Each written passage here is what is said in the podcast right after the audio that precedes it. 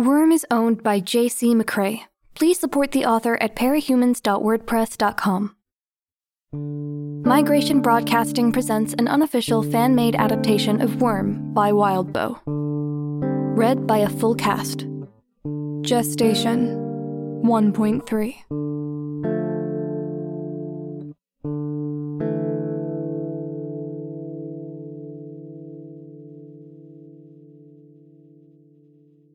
My training schedule consisted of running every morning and every other afternoon. In the process, I'd picked up a pretty good knowledge of the east side of the city. Growing up in Brockton Bay, my parents had told me stuff like stick to the boardwalk. Even on my runs, I had scrupulously stayed on the boardwalk and avoided the bad part of town. Now it was Sunday night, and I was in costume and breaking the rules.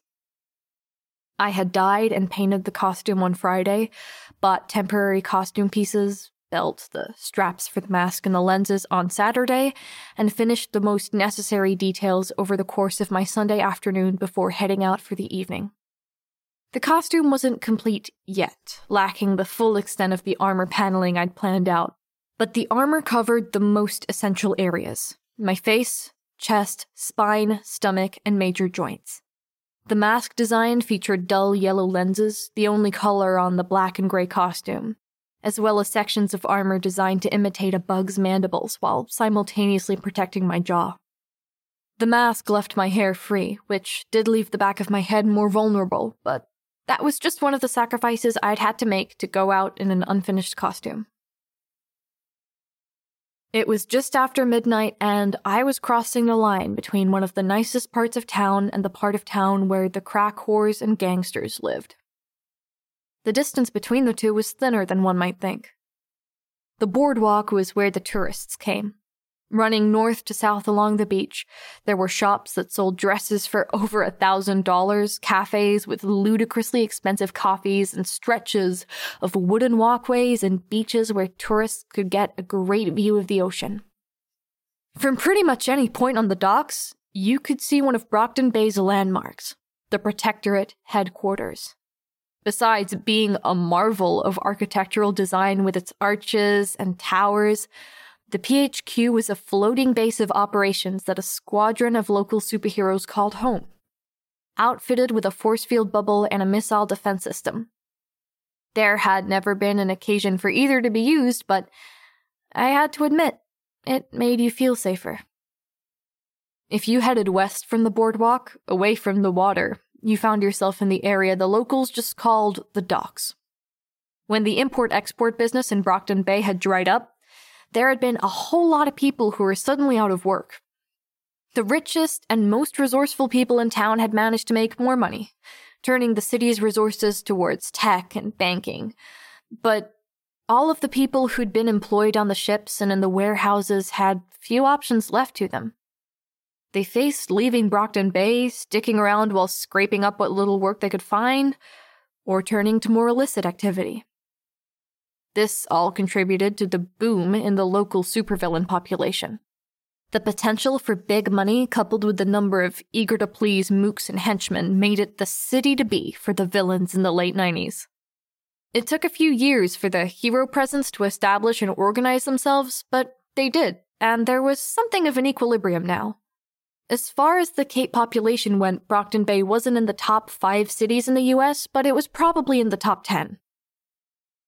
Just moving from one block to the next, you could see the change in the area. As I made my way into the docks, I could see the quality of my surroundings decline steeply. There were enough warehouses and apartments in the area for even the most destitute to find shelter, so the only people on the streets were unconscious drunks, whores, and gang members. I steered clear of any and all people I saw and ventured further into the area. As I walked, I was using my power to draw a swarm together, but kept them out of the way, moving just over the nearby rooftops and through the interior of buildings. Anyone paying attention to the local cockroach population might think something was up, but there weren't many lights on. I doubted most of the buildings here even had power. The lack of lights in the area was what made me stop and draw myself against the side of the building when I saw a spot of orange in the dark street ahead. The orange was the flame of a lighter, and I was able to make out several faces around it. They were Asian, some wearing hoodies, others wearing headbands or long sleeved shirts, but all wore the same colors red and green. I knew who these guys were. They were members from the local gang that left the tags Asian Bad Boys, ABB for short, all over the east end of the city. More than a few went to my school, as far as the criminal element in Brockton Bay went, they weren't small potatoes. While the typical gang members were just Koreans, Japanese, Vietnamese, and Chinese forcibly recruited from Brockton Bay's high schools and lower class neighborhoods, the gang was led by a couple of people with powers. Gangs didn't tend to be that racially inclusive as far as who joined, so it said something that their leader had the ability to draw in members from so many different nationalities and keep them in line. The street was unlit, so my ability to see was dependent on the moon and the few indoor lights that were still on and shining out onto the sidewalks. I started actively looking for their boss. There were more gang members coming out of a two story building, and they were gathering in the street. They didn't have the atmosphere of people who were just hanging out either. They were expressionless or scowling, and they weren't talking. I spotted their boss as the gang pulled away from the door of the building to give him room. I only knew about this guy from what I'd heard on the news and read online, but I recognized him immediately. He was a big guy, but not so big that he would send people running when he walked down the street like some people with powers were. He was a little over six feet, though, which put him head and shoulders above most of the gang members. He had an ornate metal mask over his face and wasn't wearing a shirt despite the chill. Sprawling tattoos covered his body from the neck down, all depicting dragons from Eastern mythology. He went by Lung, had successfully gone toe to toe with whole teams of heroes and had managed to keep himself out of jail, as evidenced by his presence here. As for his powers, I only knew what I could scrounge up online, and there were no guarantees there. I mean, for all I knew, he could have misled people about what his powers did. He could have a power he was keeping up his sleeve for an emergency, or he could even have a very subtle power that people couldn't see at work. The information online and in the papers had told me this Lung could gradually transform. Maybe it was based on adrenaline, his emotional state, or something.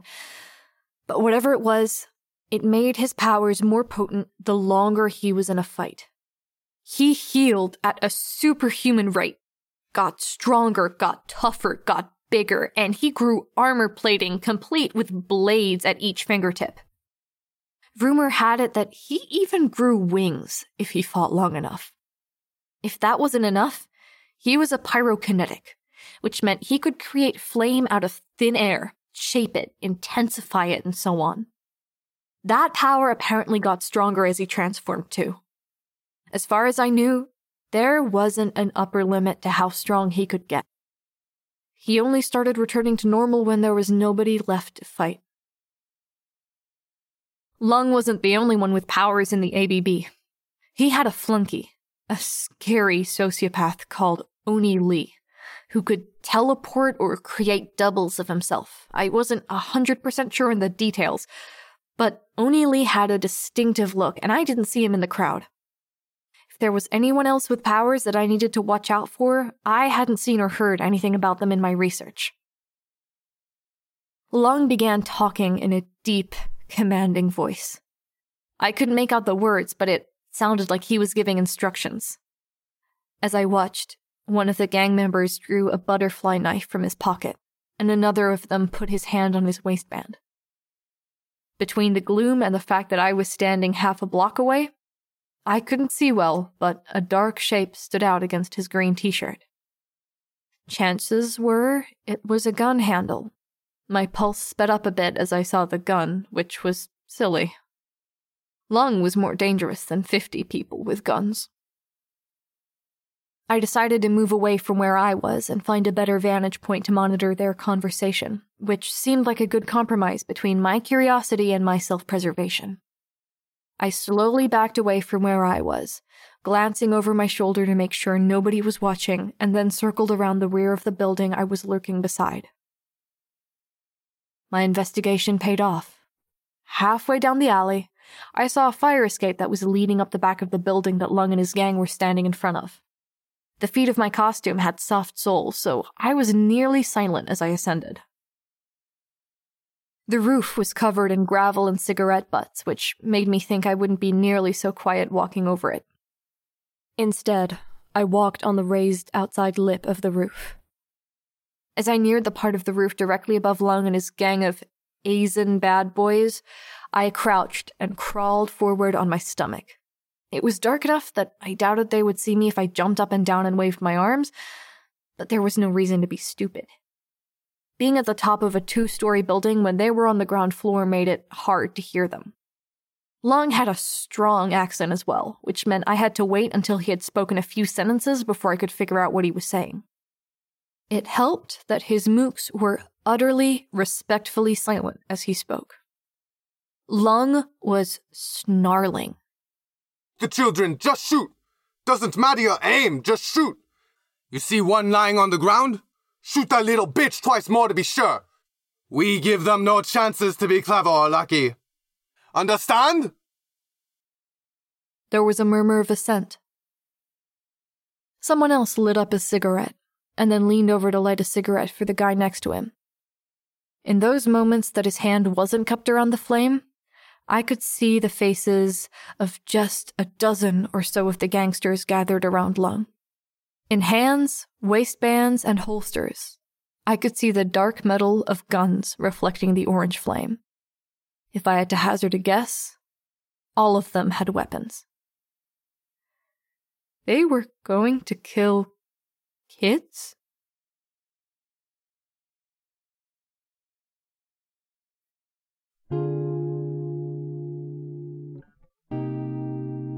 Worm is a web novel by J.C. McCrae also known as Wildbow. You can read Worm in its original format by going to parahumans.wordpress.com or donate to Wildbow's Patreon at patreon.com slash wildbow.